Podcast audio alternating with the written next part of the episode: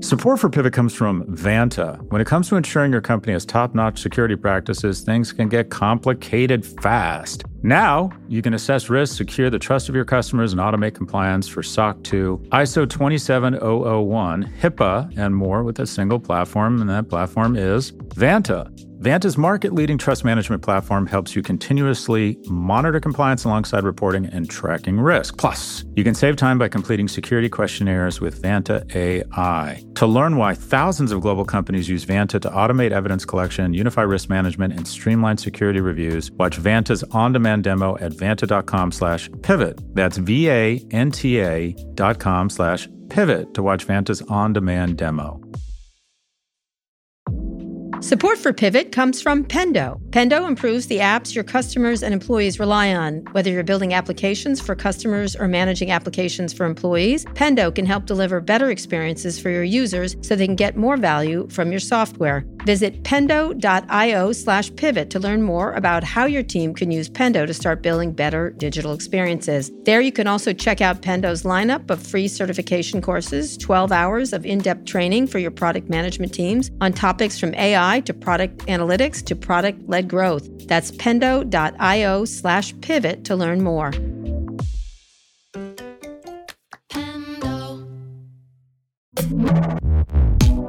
Hi, everyone. This is Pivot from the Vox Media Podcast Network. I'm Kara Swisher.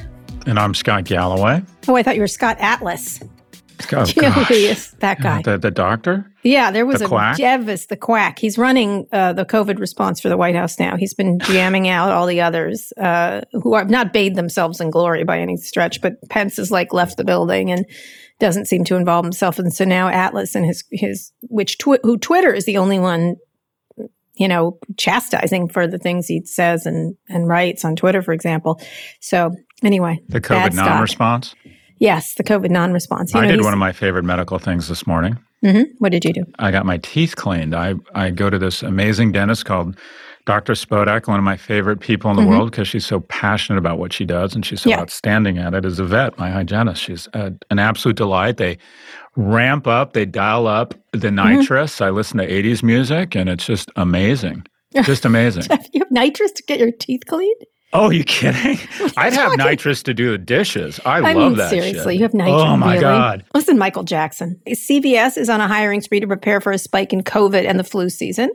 Um, and, and, and, and there's a lot of, there's some hiring going on in certain sectors. So is the pandemic an opportunity for job growth? I mean, the president keeps talking about a V-shaped curve. It's clearly not that. Um, but there are certain bright spots. Why don't you talk about that? Let's be a little positive because Nancy Pelosi says President Trump's deadline to negotiate a new pandemic deal with the Democrats is Tuesday, which is now. So what, tell me where you feel on, on where the economy is because it doesn't look great.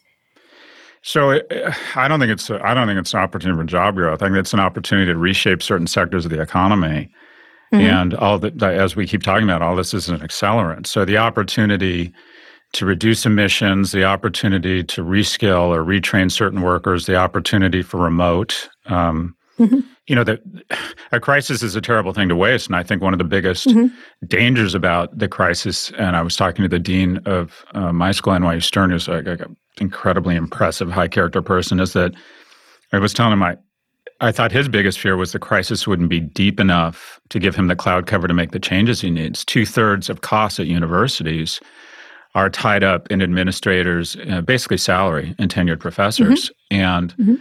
the idea that we could reshape our universities by dramatically increasing admittance rates and supply with a, a mix of small and big tech and dramatically decreasing decreasing costs while increasing uh, increasing quality. I think every industry, just as kind of digital unlocked this incredible wave of innovation and reshaped our economy, we have an opportunity here with, with respect to loosely what you would call remote.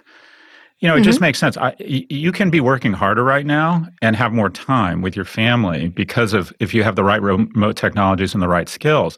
The thing we've got to keep in mind, though, is the the economy will reshape on its own. The, the the the thing we have to be really careful of this time. If you think of this as the third big unlock, the Right. first really big unlock was globalization, finding low cost producers, mm-hmm. comparative advantage. The second really big unlock was digital.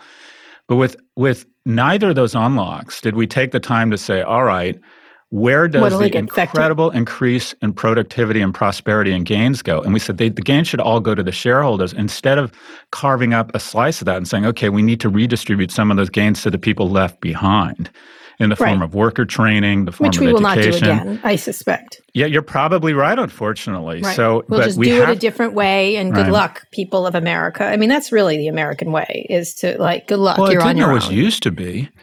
I We've been I'm pretty so good. Sure about that. No, uh, Carter, I, I mean, even tax rates. If you look at tax rates, they've been substantially higher until right. they've been on a pretty steady slope down. We we bought into the notion of redistributing income, but because we have continued to segregate ourselves by economic class, it reduces empathy. And people tell a story about, you know, they start re- revising their history about how hard they worked and not realizing that, you know what, it helps to have rich parents and be a white dude. And that Mm-hmm. Unless you pay some of that back, we're going to end up with a, a nation barreling towards 3 million lords being served by 350 million serfs. Which we talk think, about a lot. And it's it's very clear that, that there is no plans afoot, at least by this administration, to help people who are down in the, and, and also the Democrats. The idea that job retraining should be at the forefront of this or figuring out where jobs are going in the first yeah. place. Like if CVS is hiring, how do we train people to take those jobs? If certain job classes are doing better than others if there's certain industries but you don't hear a lot of that talk you know going on. We talk about relief which is important for the short mm-hmm. term but the long term uh, ability to shift our country in ways just like with digital. I'll tell you there's just fewer jobs. That's what it was. Yeah, it wasn't no it wasn't so much you could retrain everybody. The same thing with this remote. There's going to be fewer jobs. That's when you right. walk downtown when you walk to parking garages when you walk to food places it's just not the same thing. And every company in the forward position is saying this loud and clear. It's just that our our uh, the people that have to figure out how to retrain everyone have not seemed to have gotten the memo on this one. Yeah, but yet. I talked to, and this is you set up another play date for me. I talked mm-hmm. to the CEO of Airbnb on Friday, uh-huh. mm-hmm. and he was asking for advice, and I said, "You've got to bust the wheel." And the wheel is loosely speaking bust that a company like Airbnb could end up with five or seven thousand employees and a hundred billion dollar market cap. Mm-hmm. And I said, all right, don't make the mistake Uber did. Don't arbitrage this permanent underclass or this underclass mm-hmm. is developed. You're arbitraging properties and find the average the average renter or host is a woman in her 30s. I'm like, how mm-hmm. do you convince your board to carve up some of that pre-IPO equity, give it to them, and create economic security for the engine? You know, mm. uh, how do you fall back in love with the remarkables instead of arbitraging them? And that, that we yeah. need, he needs to be the the the white hat, the the neosporin, the good guys Brian in the share the economy. I'm sorry, Brian the Bountiful. I'm going to give him a name, Brian the Bountiful. But there's an opportunity here, bountiful. right? And that I is, agree. I agree. Why don't I mean it's too late for the cancer that is Uber, but why if Uber had said early on we're going to give 10% of the company to our 4 million yeah. driver partners, partners being Latin for people we're going to arbitrage. I mean that's the thing mm-hmm. about the share economy. Everyone says you're arbitraging arbitraging assets. No, you're you're arbitraging people, specifically their mm-hmm. desperation and their need for Use flexibility. Use an easier word than arbitrage because I think the regular person using well, exploitation? What do you want to call exploitation. it? Exploitation. Yeah, yeah, I like the word exploitation. All right, Scott, speaking of which, speaking of economies and how to bring them back, uh, let's get to the big stories. China's economy grew by nearly 5% in the in the in the recent quarter. This means China is likely to be the only major economy to expand this year. Meanwhile, the International Monetary Fund expects the world economy to contract 4%. By the way, here in the US, the budget deficit has soared to 3.1 trillion dollars over the weekend. Also, this week, Alibaba, China's biggest e commerce company and Amazon's strongest global competitor, is buying China's largest box retailer, Sun Art. Sun Art is Walmart's biggest competitor. So there's a lot to unpack here, but China's doing great. So talk about this. Um, and what does that mean for competition? We really got them with our trade deal. I can see that. I can see that they're really suffering from the, the blows we've put upon them. Well, first off, uh, mind blown. I mean, just mind blown. Yeah. There, yeah. I saw at the motor and pointed this out, and, it, and it's. I think it's so ironic that the real victims of a crisis are usually not where the crisis originates. The crisis mm-hmm. originates in China.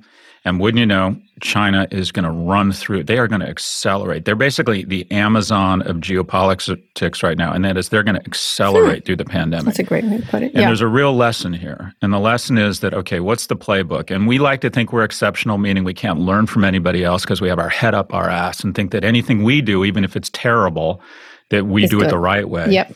China, what is the key? You know, if you were to distill down to three things why China has been so successful at the way they have addressed the pandemic, the first is, and it's the most important thing, they locked that shit down. There was no mm-hmm. excuse. There was no bullshit about freedom. There was no complaints about tyranny. You did testing. You went into the economy and the people. Their economy contracted more severely mm-hmm. than any economy in the world because right, they said, they okay, we actually have this thing called epidemiology and respect for science. And as far as we can tell, until there's a vaccine, we've got to create these nodes of distribution and create distance between them. And they locked down more harshly than anyone. And the stage two was once they felt they had control of the pandemic, they got their supply chain back up and humming. They opened their factories and their supply chain first. And then phase three was to get their consumers back out spending money again. And you know what? It's worked. And here we are with a series of half measures and complaints and no coordinated strategy. And what do you know? Utah's had its worst week since the mm-hmm. beginning of the pandemic. Yeah. Yep. The lesson yep. here, and nobody wants to hear it. And and we make these bullshit statements about Asia that oh, but they're co- more compliant, which is our way of saying they're weak. Well, you know what? Mm-hmm. We were pretty fucking weak in World War II. We slowed mm-hmm. down to thirty miles an hour. We gave we bought war ba- bonds. We didn't sit around waiting for a stimulus. We sacrificed hugely. We were very yeah. compliant, if yeah. you will. They have absolutely demonstrated a masterclass, and as Fareed Zakaria said, so has Taiwan. If you were to look at, there was a heat map mm-hmm. showing. Uh, oh, Taiwan's amazing! I'm just writing a column about uh, Audrey Tang, the head of digital there this week. It's she's just amazing what they've done there. But if you were to take if you were to look at every country and say and think of every every country as a stock and say mm-hmm. relative mm-hmm. to where it is now would you predict yep. that the country as a stock will go up in value or down in value mm-hmm. relative to its current place in the geopolitical world and you right. could do a heat map. You'd say, well, the places most likely that are likely to shed from where they mm-hmm. are now are parts of Western Europe and the U.S. There's just nationalism, narcissism. Things aren't uh, forward-looking indicators are very strong here. But that's you want to say, well, we're not. You know, I'm not trying to be anti-Anglo-Saxon. I think New Zealand, Canada, Australia mm-hmm. have done a pretty good job of trying she to be. She just won a big victory there down. too because of her behavior. She won a big victory in New Zealand. She's fantastic. She's fantastic. Yeah. And by the way, and I'm back to youth. But and then if you said, all right, Asia, let's be honest, if Asia was a stock and an ETF, you'd want to buy it. Yeah. If you did a map of your perception of which mm-hmm. countries and which nations are going to thrive, it's like a heat map of coronavirus. Coronavirus mm-hmm. and the way you have the, these nation states have handled COVID nineteen is literally a forward-looking indicator of our is position indeed. and power in society, and mm-hmm. it's a very negative looking forward indicator are for us. I agree. This is these these rallies and these uh, all the kinds of different. It was really interesting because I was noticing that there's voting now in Florida, early voting, and people who were voting were six feet apart, standing in the rain with masks, like going to do their duty, right? And they were not coalescing. They were not doing like dancing around singing to uh, Fortunate Son, which the guy who wrote Fortunate Son does not want them to be dancing to.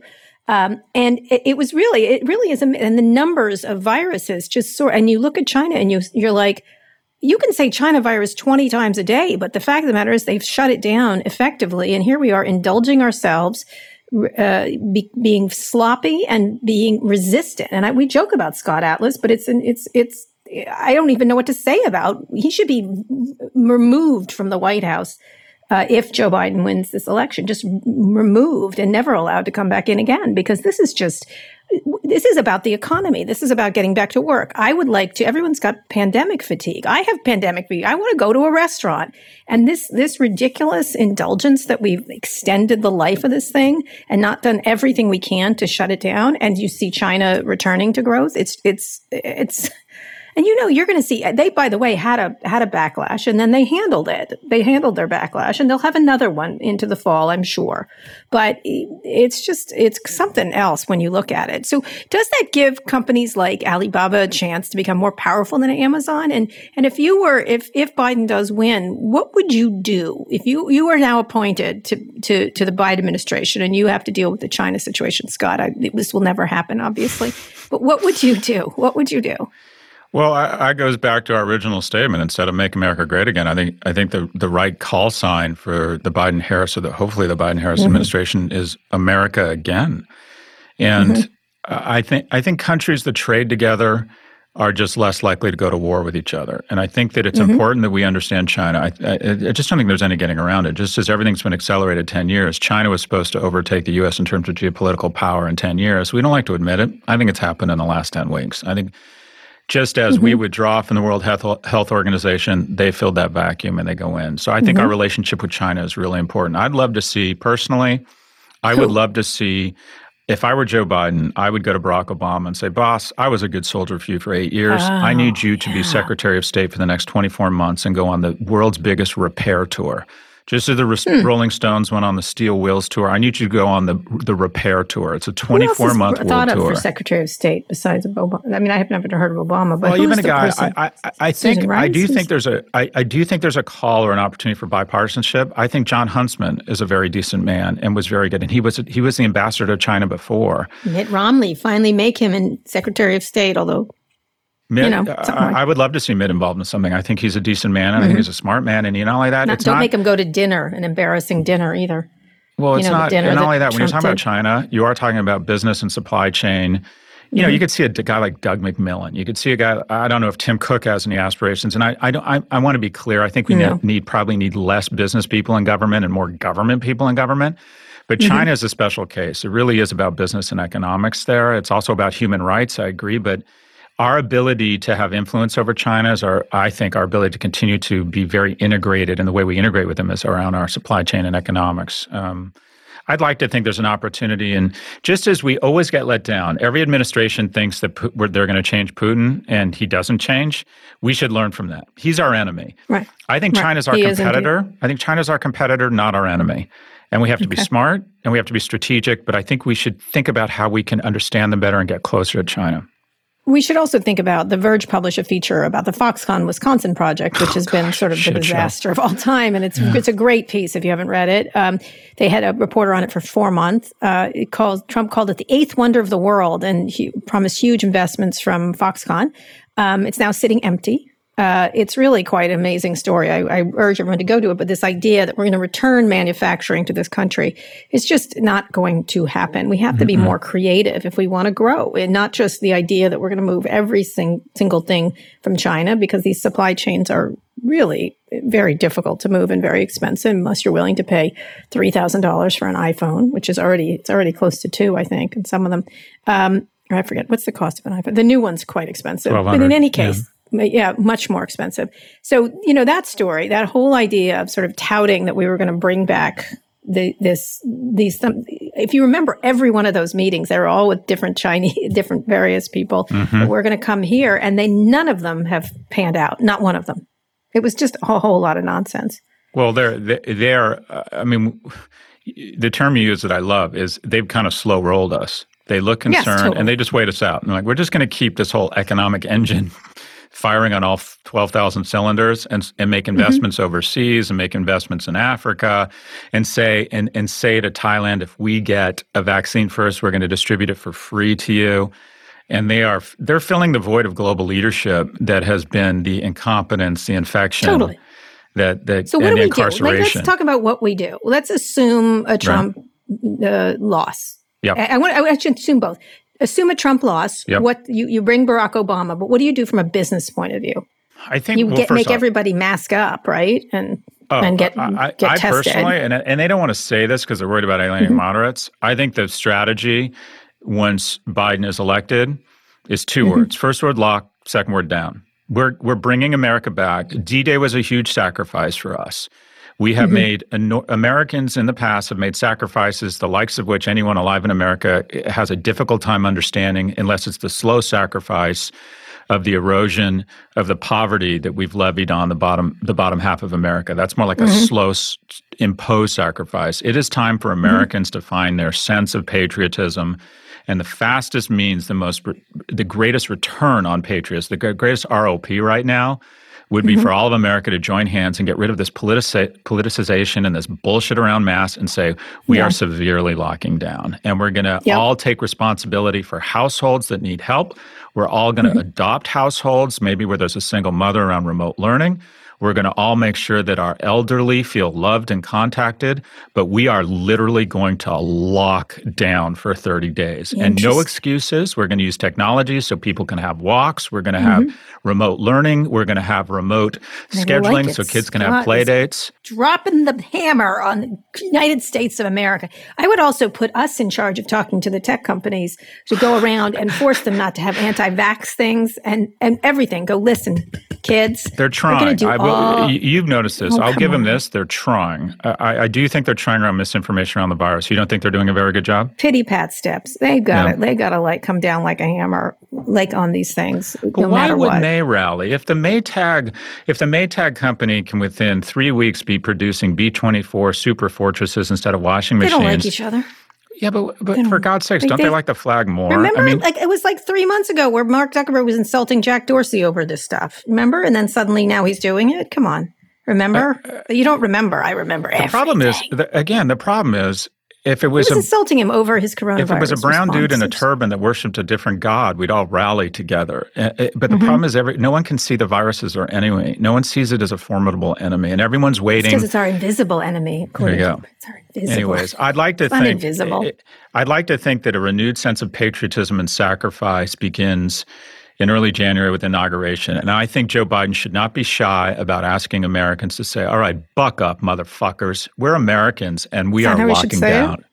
He should say, buck up, motherfucker. Well, let's, the... I'll tell you what, let's, let's nod, let's nod, yeah. okay, to the people buried in Normandy. Let's do a nod mm-hmm. to all the people who decided to go sweat in Southeast Vietnam and fight for us and what was a ridiculously let's let's nod to all the people who sacrificed all the families who sent their kids over to ridiculously Ill, Ill, thought out wars in the Middle East. Let's like just just a brief nod to them and lock mm-hmm. down for 30 days.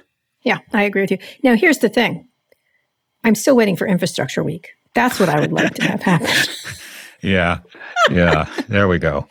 There we go. We do need infrastructure. The thing is, we do need infrastructure week. We have the things that are going to start getting going is really uh, investment led by companies led by uh, VCs and things like that, but helped with the government where we encourage this idea of made America in a wholly different way than has been the old style way of doing it, which is let's take from China. Let's instead start. Uh, there's all kinds of things we could do. It's really kind of fascinating how, uh, how, not how easy it is to fix this because it's not going to be in any way, along with the $3.1 trillion budget deficit, which has kept us on a, you know, a contact high for a long time, which is going to be very painful coming off of that. I, you know, honestly, getting this, inheriting this disaster with the COVID and the deficit is going to be a heavy lift for this, whoever takes over. You know what I mean? Whoever is run, running the country for the next few years. Well, if you just think about a company and its balance sheet, the more debt it takes on, the, the market perceives that the enterprise value hasn't changed and it starts decreasing mm-hmm. the equity. So at some point, yeah. the world wakes up and goes, this place has just too much debt. Now, granted, we're in a, a, a little bit of the cats are catbird because we were have the reserve currency and could technically try and inflate our way out of it. But at some point, the world as an investor says this company has too much debt on the balance sheet. And it, it kind of goes back to our lack of willingness to sacrifice. We'd rather borrow prosperity. What is money? Money is the transfer of time and work from other people. And so we've decided we want our kids and grandkids to spend less time with their families so we can spend more mm-hmm. time with our families and not sacrifice. Mm-hmm. I think the debt you know the, the reckless spending it, eh, we talk about you know this recurring thing of accelerant we are now spending the government is now spending where it was supposed to spend its projected spend was supposed to be in 24 years. I mean mm-hmm. granted it's going to come back down but the, the level the only thing that passes for bipartisanship in america is reckless spending. I think i, I and and you brought up nancy pelosi. I want to be bipartisan in my depression and anger here. I think she's playing mm-hmm. politics. I think she should get a Agreed. deal done and there yeah, are a lot of people the problem hurting. Is they really are apart. They're really far apart on this stuff. Yeah, and I, I, don't know if she's negotiating or if she's just trying to make the president look bad, but we need a deal. There's a lot of people out there who are really hurting. And I think her going on Wolf Blitzer and attacking the media feels very Trumpian to me. And it's like, yeah, okay, just in case, Biden. just in case you were wondering if the far left wasn't fresh out of crazy, we're not. And I don't, mm-hmm. I don't, I don't think she is behaving. I don't think she's being a leader right well, now. The, I think one of the bigger problems is you've got the Democrats, you've got the mm-hmm. Republicans, and you got Trump saying something totally different. Which mm-hmm. you know he keeps saying, "I'd do more," and then everyone's like, it, it, throws a wrench in the entire process when he does mm-hmm. that. And I think, you know, everyone thinks I always blame Trump, but this is even the Republicans are like, no. Like when your own side is saying, no, we're not going to do this. Uh. And then mm-hmm. you have the Democrats. It's just there's too many sides here. And that's the difficulty of getting to an answer. And they won't ever agree on giving money to cities. They won't ever give, you know, the idea they have blue. this yes, exactly. Yeah. And so that's one of the big sticking points, I think. And the other is the is how the money is delivered. There was some really interesting of all the places on Shark Tank last week. There was some very interesting ways of giving back the money. Some some were were uh, unemployment benefits mm-hmm. incre- increased. So you don't give it to people without jobs. You give it to people I mean, with jobs. You give it to people without jobs. There was a couple of really interesting and creative ways to deal with it, and and all of them were interesting, and mm-hmm. and none of them seemed to be being. What discussed. were your favorite one or two? Do you remember? I think the unemployment insurance. I thought that mm-hmm. was like give it to the people who don't have jobs, not to the people that do have jobs and uh, and and and give it to individuals over corporations. I mean, I think that's really oh, 100%. once you get protect people, not companies, hands, for yeah. the short term. And you know, Mark Cuban has one where you give it for eighteen months. There's there's mm-hmm. all different things, but there are a lot of great ideas in this thing. And mostly, I tend to go with the give it to individual people who are suffering. And anyway, we'll we'll go down more. All right, Scott, let's go on a quick break and talk to a friend of Pivot, David Sanger of the New York Times. He's an expert in cyber security issues and, and all all the like about a host of stories around the election and disinformation when we get back.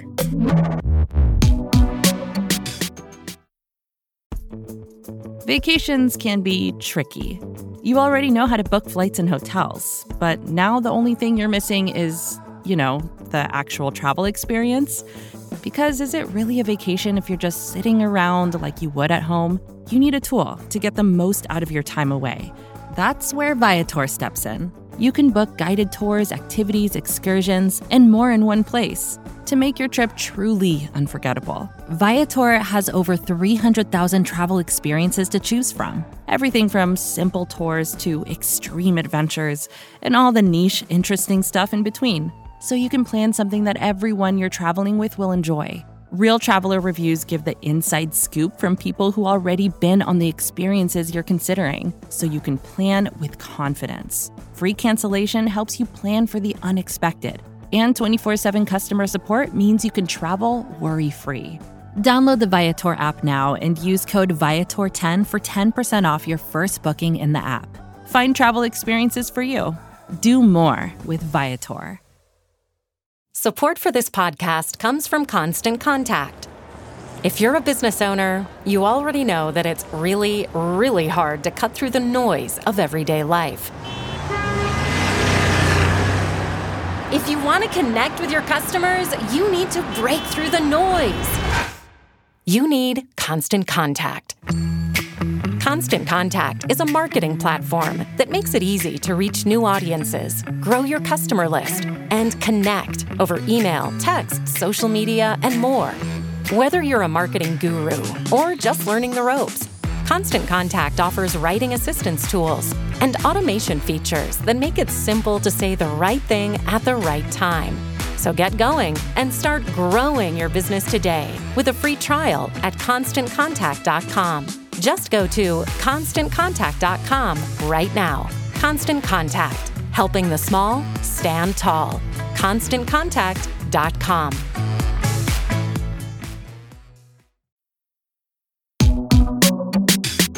Okay, welcome back. Okay, Scott, let's bring on our friend of Pivot. He is reporter David Sanger. He is the national security correspondent for the New York Times and author of a book that's fantastic called The Perfect Weapon. He's also executive producer of a new documentary by the same name, The Perfect Weapon, which is now out on HBO. David, welcome to Pivot. Great to be with you, Kara. So there's so much going on this week. I mean, uh, this morning my Twitter was like jammed with with back and forth with the national security advisor saying things no one believes him and this and that.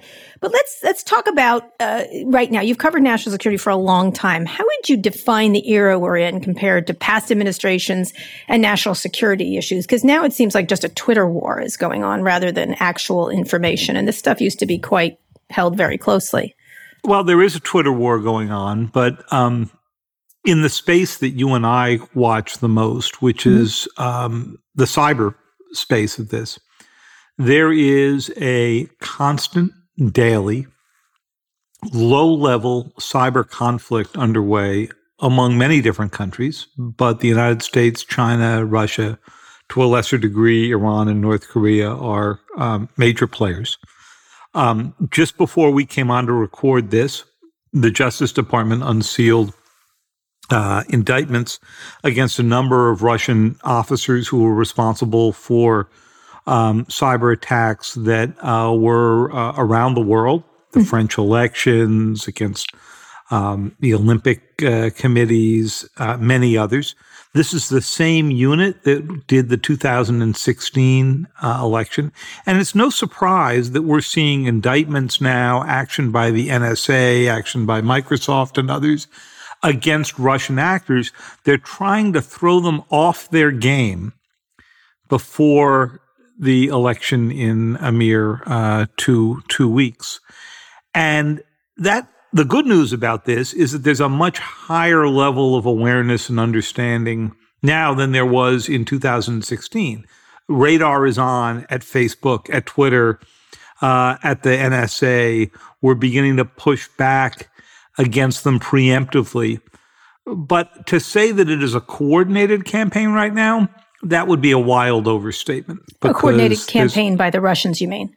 A coordinated campaign by the United States. Oh yes, no, they're coordinated. The Russians. They're coordinated. They're coordinated. It's us because all I'm hearing about is is uh, is Hunter Biden's laptop, which I don't even want to hear about at this moment. I I want to hear about the cyber warfare.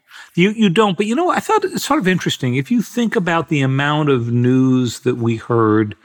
Kara, four years ago about the DNC hack and mm-hmm. everybody publishing those that data. And while some of it was newsworthy, it was disconnected from the thought that Vladimir Putin wants you to be reading this. Mm-hmm. And the difference is when the New York Post came and did the Hunter Biden laptop last week, everybody sort of slowed down and said, Is this disinformation? Where did this come from? Where are these documents from? Everybody except the New York Post. Mm-hmm. Um, and so I think it shows that in our industry, despite all of the evidence to the contrary, Kara, and you and I can cite a lot of it, we are capable of learning.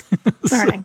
All right. So, Scott? Well, I, I have a, a, kind of a meta question and then a more specific tactical question. Or if if you were to think about so when when the Panzers rolled into Poland and whenever I think it was 39, uh, the Polish decided to fight them based on this very esteemed uh, means of warfare that they had been very successful with, and that is they they addressed the Panzer tanks on horseback.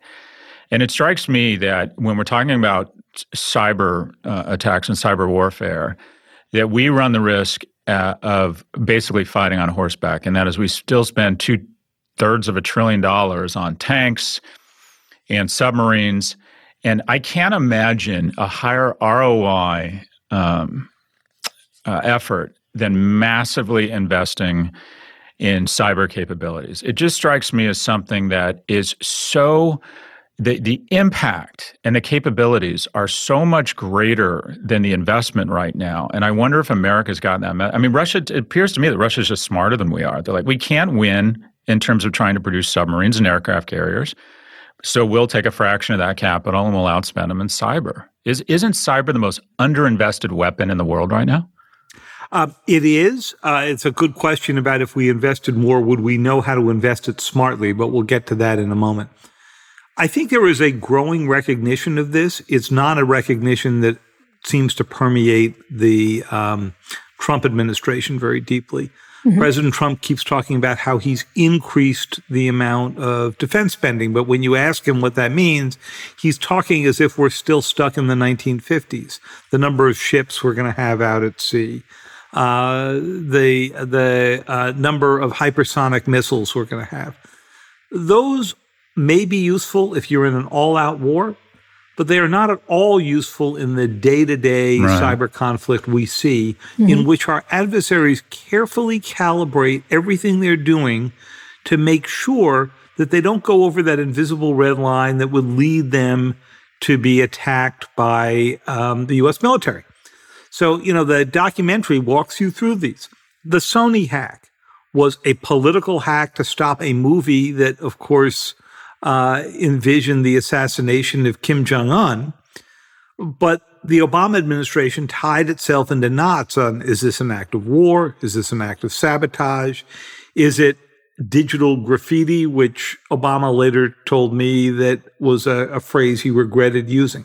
Mm-hmm. Um, we saw that in the Sands Casino hack. We saw it in the response or non response to the Office of Personnel Management when the Chinese got 22 million security clearance files. I think we're doing a little bit better. If you want to give Obama credit, uh, if you want to give President Trump credit for one thing, it was the summer of 2018 order that gives the National Security Agency and U.S. Cyber Command and their commander the authority without presidential approval to go into foreign networks and begin to push back abroad on all of this. Um, but you're absolutely right. We are stuck investing in legacy systems when that money should be going into cyber, protecting against bioweapons that could replicate this pandemic, the range of things that you would put on a list that would be much more likely if we were attacked. So what is it? What prevents that? Now you talk about the rise of cyber warfare, and this is not something that's been slow. It, it, I always think of the, the Russians. Uh, exactly. I think the Russians have lost the, lost the Cold War, but they're winning this one, or it feels like they're they're winning this one. What? Give us a quick timeline for the run up to this moment, and and especially you know talk about the hacking operations that have come up in this election so far. So, um, the timeline of the past decade is that when we did Olympic Games, which was the code name for what most people think of as the Stuxnet attack, um, we were using a cyber weapon state on state for the first time to achieve a major military and intelligence objective, in that case, paralyzing the Iranian nuclear program. But President Obama said at that time to his staff look, when the word gets out about this, every country that's attacking us anyway is going to use it as an excuse to turn around and accelerate their attacks, which is exactly what the Russians, the Chinese, the Iranians, mm-hmm. the North Koreans all did. Um, in 2016, we com- it's not that we had our radar off; we hadn't even built the radar. I mean, Facebook had no idea what was mm-hmm. happening to it. Twitter, we don't never reconstructed this until after the election. We knew about the DNC hacks, but we didn't understand the influence operations. Mm-hmm. This year, it's been interesting. The Russians have not used the Internet Research Agency in the way that they did in 2016. They weren't creating a character who was supposed to be Kara's next door neighbor, mm-hmm. suggesting that uh, she should sign up for a declaration that Texas should secede from the Union, right? Mm-hmm. Uh, or organize a protest. Instead, what they have done is they've done a much better job of getting their information through third parties into the heads of Americans who they knew could repeat it and that the NSA could do nothing about it because those Americans were exercising their First Amendment so rights. So turning ourselves against ourselves, essentially, just and, through QAnon right. or or whatever anti-vax or various things. And boy, did we help them because mm-hmm. all they're not creating these divisions in American society; they're just, they're just amplifying yeah. them. And yeah. so when the president comes out, and this has been the most active one, I've written a fair bit about about this in the Times. When the president comes out and says, "There is no way." That I will lose this election unless they cheat, right? That this election is rigged. He's doing half of Putin's work for him. And when he comes out and he says um, that mail in ballots are going to lead to fraud, what is the first thing the Russians do? They take the president's own line and amplify it. Mm-hmm. Right. And so we've actually made this cycle a little bit easier for them. So, what to do? What do you think the big companies have done at dispelling and taking down disinformation? Obviously, Facebook has suddenly found God in some fashion or found yeah. cyber God. Is it real or is it just, oh God, oh my God, I can't rely on the Trump administration anymore? It is stumbling along to a solution. Uh, I would not call it a national strategy. You have to think of this in two separate categories. Mm-hmm. There's the hacking of infrastructure and the hacking of brains. Mm-hmm. Okay. So for the next two weeks, we're actually more worried about the hacking of infrastructure, right? Mm-hmm. The reason you're seeing TrickBot being attacked by Microsoft and the NSA and others is to get rid of a major source of or disrupt a major source of ransomware at the exact time that we are concerned they could get into registration systems, e-poll right. books, make them th- be on the defense instead of on the offense. That's good. Um, Facebook and others, they are trying to stumble their way towards some standards. But all you had to do was look at Twitter blocking the New York Post mm-hmm. story and the documents and then reversing itself over the weekend and allowing them mm-hmm. to tell you that they hadn't really thought through a strategy no, here. We, we've noticed that. We've noticed yes. that. Yeah. It's not so a strategy, David, it's a list. You, what if you, let me ask you this. It, executive order under the, the guise of national security if I think of really innovative acts, it's weaponizing someone else's assets to your own advantage. Right. And I think that we don't like to admit it because it's easier to convince. It's easier to. Um, it's easier to fool someone than convince them they've been fooled. So we don't like to admit that the object of our affection, Facebook, was detonated in our face. What do you? How would you feel about an executive order to say Facebook, Google, and Twitter? You just haven't figured this out you are the primary means uh, vehicle for weaponization for bad actors. We're shutting you down today, and you're not open again until November 10th. All three of you. Um, the cyber security side of me would say, okay, I understand why we're doing that. Mm-hmm. The First Amendment side of me, as a journalist, would say, we can't live like that. That's not the way this society operates because in the in the effort to take down bad speech, harmful speech, false speech, we're also taking down a major way in which Americans, in the run up to a democratic election, mm-hmm. communicate with each other. And I wouldn't want to do that any more than if it was 1788 and it was the first presidential election, or if it was um, Jefferson versus Adams. I wouldn't want to see what Adams was doing with the Alien and Sedition Acts, yeah. right? Mm-hmm. Where you're trying to outlaw a, a certain ver- type of speech. So it's got a, you know, a nice, easy, clean solution side to it. But I think it runs fundamentally contrary to our values. How does it compare to what happened in France, which they did do that, correct? Because they don't have the same. In France, what they do is they close all political speech off for, I think, 48 or 72 hours mm-hmm. prior to the election. But it's a different thing because they've done that for years. Right. They announce it in advance. So you know that if you're going to get your message out, you've got to do it before the blackout. Yeah, and they also don't have the First Amendment. Yeah. And mm-hmm. that's the second point. You know, we're, the First Amendment is unique among democracies. Mm-hmm. The British don't have it. The Australians don't have it.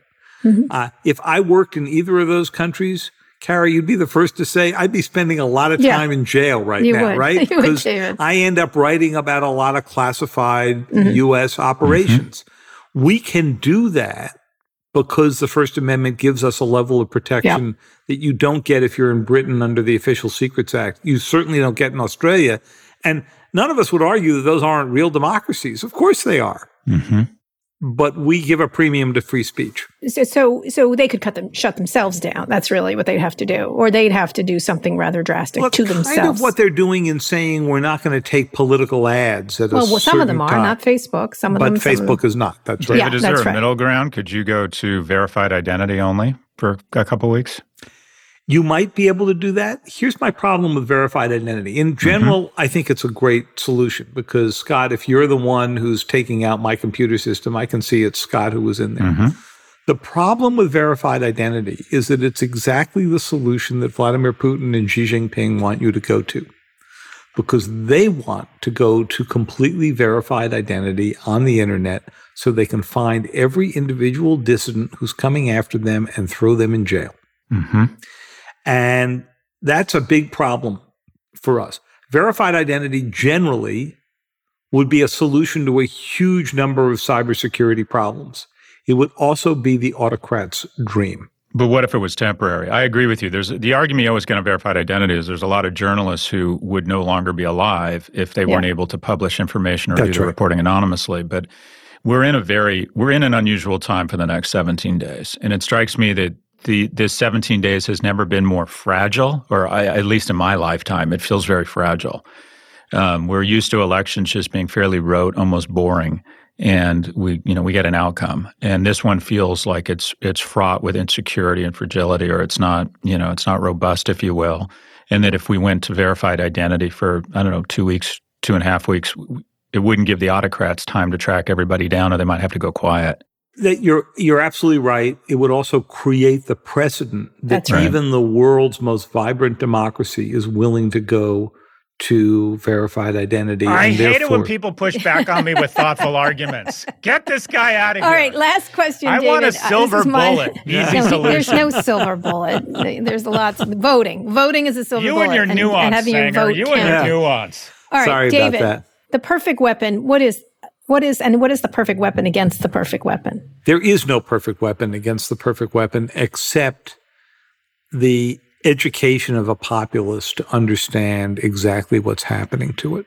And, mm. you know, I think one of the things we. Uh, We're screwed. Th- right. One of the things that I think John Maggio, the director of uh, the documentary, did so brilliantly was bring this to a human scale so that you are seeing through the eyes of the people at Sony what mm-hmm. it felt like to be hacked by the North Koreans. Yeah. That you are understanding why the Iranians took down the Sands Casino, not because they care about um, casino operations, but because Sheldon Adelson suggested bombing Iran with a nuclear weapon. That you understand um, so well what it is that we missed in 2016 and mm-hmm. we may be missing now. I tell you what worries me for the next couple of days, and Scott, it's a little bit different than what you had in mind because I don't mm-hmm. think perfect another worry. okay, All right. another worry. I'll give you one more to keep you okay. awake uh, tonight, Kara. Um, it's the perception hack on election day. A perception hack is a hack where you get into just a few individual districts in Wisconsin right. or Pennsylvania or whatever you successfully get into their registration systems. Kara goes to, to vote and they say, Oh, wait a minute. We think you're living back out in Silicon Valley now. Mm-hmm. Your registration's been changed. Scott, you go to vote and they say, Oh, somebody took, you took off the, the rolls, you know, uh, a, a year or two ago. And you begin to think that if this individual precinct was hacked, it must be the entire state. Mm-hmm. And what more does Donald Trump need to be able to stand up and say, see, I told you the whole thing was rigged? Right. Yeah. The ballots in the river isn't working so well. But I'm sorry? The ballots in the river isn't working as well as No, it hope. isn't. But if you wake up, if you see right. on CNN right. that, you know, people can't vote in um, Kenosha yeah. because uh, they get to so the. They'll hack themselves. They'll hack their side. That's interesting. This is like I think this was a plot of Scandal. I'm pretty certain it was. Um, I'm certain. It, I'm certain yeah. it was. Uh, yeah.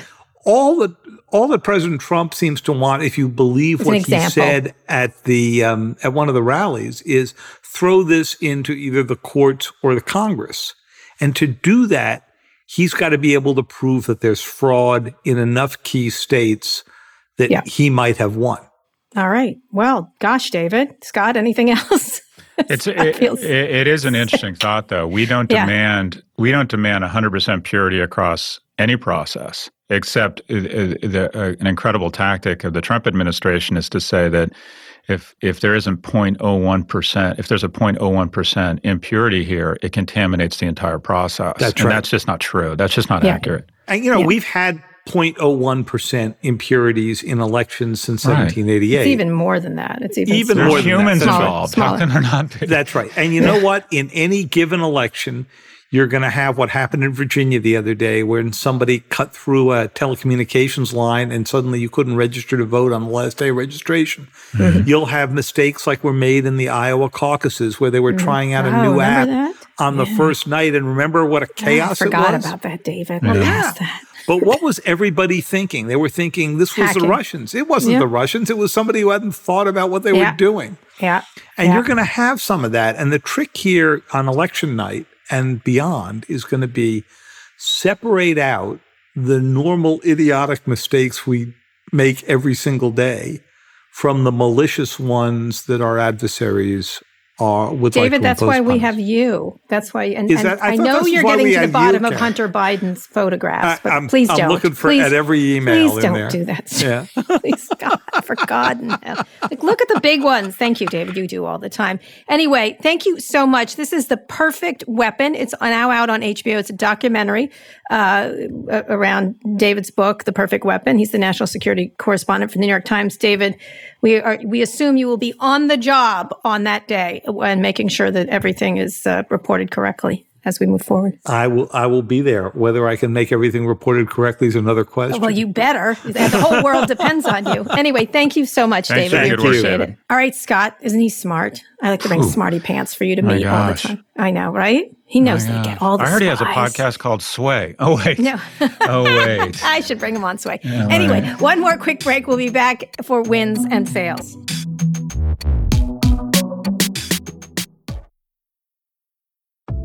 Support for Pivot comes from Hidden Layer. It seems like everywhere you look, industries are turning to generative AI. We talk about it a lot on this show. Businesses can generate more ideas, answers, connections, solutions, and momentum. But at the same time, security teams are forced to slow down that progress so they can make sure AI adoption is safe and responsible. Hidden Layer's AI detection and response platform secures generative AI and large language models from malicious attacks, leaking of confidential information, and intellectual property theft. Hidden Layer helps you generate more by enabling seamless, secure generative AI. Here's how it works AI detection and response protects businesses from potential attacks by monitoring and analyzing the inputs and outputs of their generative AI applications, blocking harmful transactions, and alerting security teams in real time, allowing organizations to accelerate their AI adoption with speed. Customers in finance, technology, healthcare, and even the U.S. Department of Defense trust Hidden Layer to protect their AI today. Plus, Hidden Layer was named Most Innovative Startup at RSA, the most significant cybersecurity conference in the nation. With Hidden Layer, go from pause to possibilities. Generate more with Hidden Layer. Visit hiddenlayer.com slash pivot to learn more about Hidden Layer's AI detection and response solution. All right, Scott, wins and fails. One fail is that neither of us are as smart as David Sanger, but Mm, nonetheless, sure.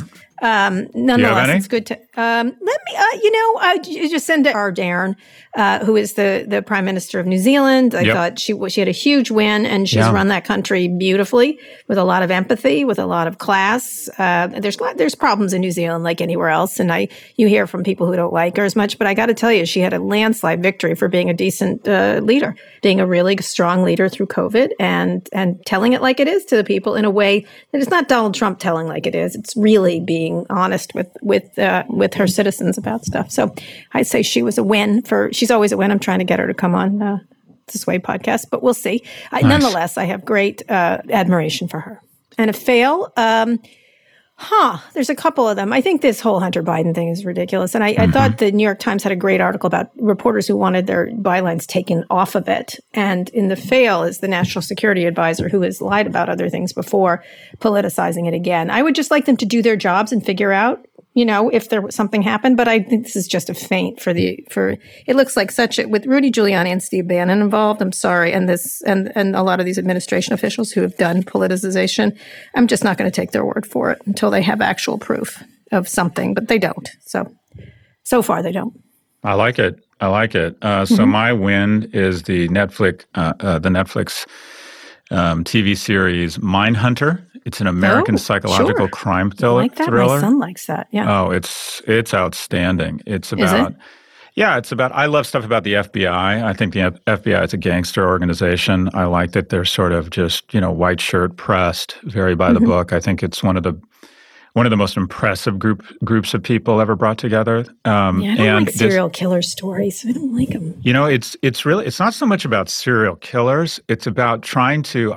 The thing I love about it is I think it's a story about research and academic research Yes. and how you yeah, try but it's and about serial killers. How you try and distill something as intangible and something as qualitative as the mind of a serial killer into some I sort of it just creeps me structured data set such that you can help solve crimes and perhaps even get involved in um, I mean, even little things. It kind of the first thing you get out of the first episode is unfortunately it all kind of comes down to the mother. Mm-hmm. Uh, but there's yeah, it's there, always the mother. It's fault. always the mom that screwed these kids up. Anyways, but and there's more than that. But it is really well done. The set design is just on. yeah. It's old. It's in the '60s, right? The '60s. It's the '70s. You look at the cars. Yeah. I'm like, oh my god, the yeah. Ford Granada. I'd forgotten about that That's car. That actor John. Oh, I can't remember his name. He's great. He was in. Uh, he was in Hamilton. He was the king in Hamilton. He played King George. Really? Does he play the? Does he play the he, partner? The main. The main guy. The main serial killer psychologist. Yeah. Oh, really? Um, yeah. Anyways, it's fantastic. It's really well done, and um, nice. The Vow Jonathan, finished up. Jonathan Groff or Holt Matt. Groff, yeah, Groff, Groff yeah. yeah. yeah. Anyways, these guys, the, uh, great performances, fantastic set design. I, I, watched the first one. I had a whole serial killer period, Scott, and I did not like it. I read all the Manson books, like I was 14, 13, and it was that a bad. Sounds like you. that sounds like you. didn't you. like it. Didn't, my son is into the serial. Everyone goes through their little serial killer period, and then I listened to I'll, I'll, Be Alone in the Dark," which is also a documentary now. I'll, I'll I'll see you in the dark, whatever. It's the one with the woman who was married to Patton uh, Oswalt, um, who found the uh, uh, Oh, I can't remember. There's so many different killers. Um, in any case, I don't. I stay away from all these. I stay away from the house, the Bly House, Manor. I just don't go to horror. I can't do horror movies right now because our, yeah, our public life is so horrible. I snuck into right? The Exorcist when I was 13, and I've never seen a horror movie since. Oh, good. That's it. a good one to go in. Um, but uh, the Vow, which you recommended, it has it's it has, it's going for another season. And that last episode, I'm not going to give it away, but it was yeah. quite something. It's yeah. quite and, something. And my loss, so many good things on TV. There's a ton of great TV. And my loss is there's so many dumpster fires that we're ignoring that I think we may have experienced what is one of the greatest falls uh, mm-hmm. from grace in political history. And that is if you went back 17 or 18 he- years and looked for a true American hero, I think if you everyone had to vote for a true American hero, I think the winner far and away mm-hmm. would be Rudy Giuliani. And to oh. think that he has now become the definition of the term useful idiot. Dotard. It, He's a dotard. It was so easy for the Russians just to feed him misinformation while he was on this fishing expedition in Eastern Europe trying to dig up dirt against his political enemies. So they're like, oh my God, this is just too easy. Let's just feed this guy a bunch of bunch of half truths and he'll run back to the administration and create chaos and undermine the media and undermine the mm-hmm. administration. But Rudy Giuliani has has gone from American hero to the the the textbook definition of useful mm-hmm. idiot in the agency of a foreign adversary. Yeah. He has fallen farther than Nixon. I think he's probably maybe even fallen farther than Trump because Trump Trump started out a reality TV star and is going mm-hmm. down as basically corrupt. Mm-hmm. But Rudy Giuliani was a hero. He was a, mm-hmm. an American hero, and he has become a menace. Was he? His daughter just uh, just did an ad against saying "Don't vote for me." My dad does. Did you notice that this weekend? I love the kids. I know there the is kids. no household that's immune from the kids. I love the whole. I'd like to have a reunion like Mary Trump. The, there's like kids from all of these people that are like, yeah, don't vote. Don't vote for dad. Don't Whatever. vote. For I think dad. we should. We need to. We need to lower the age limits to run for office on both mm-hmm. ends. Mm-hmm. No one. I, am sorry. No one over the age of seventy should be allowed to run for president. And also, we need to lower the age limit such that Claudia Conway can run for Congress. No, I Conway. will. I am the. right. I think a 15 year old should be able yeah, to run for Congress. Are, the kids are all right. Oh, the kids are. Hila- the kids are all right. That's perfect. Kids that is right. perfect. The kids um, are all right. Speaking of which, I'm going to give you one more thing that I thought was a okay. win. If you can do it on HBO Max, I know you make fun of them, but they did the West Wing reunion. I know it's only for a certain class of people. It was Aaron Sorkin they and the won whole awards cast. at their school newspaper. I think the Listen West Wing. There has never Listen been a wider show. Why don't you get a pumpkin spice latte I on your West Wing? Know that it was a really white show, but they did their Hartsfield Landing one, which of course is like a bunch of white people in New Hampshire voting. Show. But it was uh, to see them at it again. Mm-hmm. They did a beautiful job. At Who's your favorite re- character? all of them. There's not one that I don't like. And they all came back. And by the hmm. way, you know how when you go away and TV people look terrible when you see them again, 10 years, 20, well? 20 years. They've all looked fantastic. Like Allison Janney is hot as can be. Everyone, every single person on that show looks great, including Martin Sheen, uh, who was who was He's really good. Very well. Rob yeah. Lowe, the whole gang of them, Bradley Whitford, all every single one of these people looks superb and is terrific actor still. But what they did, what was interesting, is in between they had little ads about voting that were very innovative and fun. They had Lin Manuel uh, Miranda, and they they had him talking to one of the characters on West Wing. They had um, uh, the guy who plays the assistant to the president, who was amazing. They they replaced. Um, I'm gonna. I shouldn't. John Spencer, who died. Uh, he played Leo McGarry on the show. Yeah. Uh, they had Sterling K. Brown take his spot. Superb. So I'm just saying, anyone able watch watch it. It's a wonder. I don't know how many people will get this thing. They should have made it more widely available. It's wonderful because there's so many wonderful actors that came off that show. Uh, and uh, and I really uh, really enjoyed it. So that's what I. You got to see.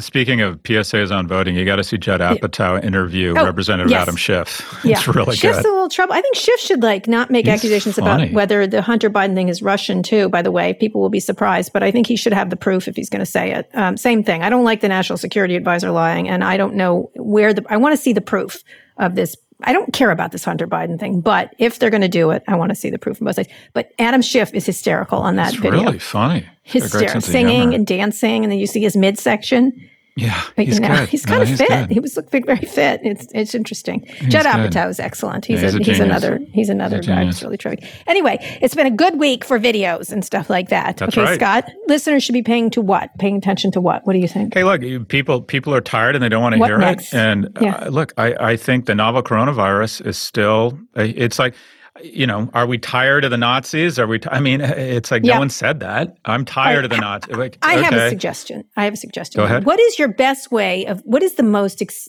fun? Not fun. What's the most adaptable thing you've seen done by someone through this coronavirus from a business? I think that would be interesting. I've seen a lot of incredible adaptability and entrepreneurship around this, and I'm every time I see it, I'm very proud of people. That's how I feel. So there's a there's is? a guy who goes out on a fishing trawler just off mm-hmm. of um, the coast here, and he uh, catches fish, and then he emails just emails a list while he's on the boat of what he's caught. Uh, mm-hmm. Uh, he used to have a he used to have a, a fish market, and he had to close it down. And now he he texts he, he emails you from his boat what he just caught, and you put in your orders, and he drops it in a cold storage igloo on your on your uh, front doorstep. Brilliant, brilliant, brilliant adaptability. I really love to see that in this difficult time. So, what are you doing that's adaptable? Let's have some some examples or questions about what people can do. All right, that's going to be our thing. Email us at pivot at voxmedia.com. We're going to be forward thinking because we're going to get through this. It's like what that's is right. war with the war war bonds. That's right. Are you gonna Are you gonna dance for the people and stuff like that? Help and go on a tour? soften the blow. Yeah, soften the blow. Sorry, sorry. Email us at pivot at voxmedia.com uh, to be featured on the show. Scott, please read us out. Today's show was produced by Rebecca Sananes. Fernando Finite engineered this episode. Erica Anderson is Pivot's executive producer. Thanks also to Drew Burrows. Make sure you're subscribed to the show on Apple Podcasts, or if you're an Android user, check us out on Spotify. If you like the show, Please recommend it to a friend. Thanks for listening to Pivot from New York Magazine and Vox Media. We'll be back later this week for another breakdown of all things tech and business.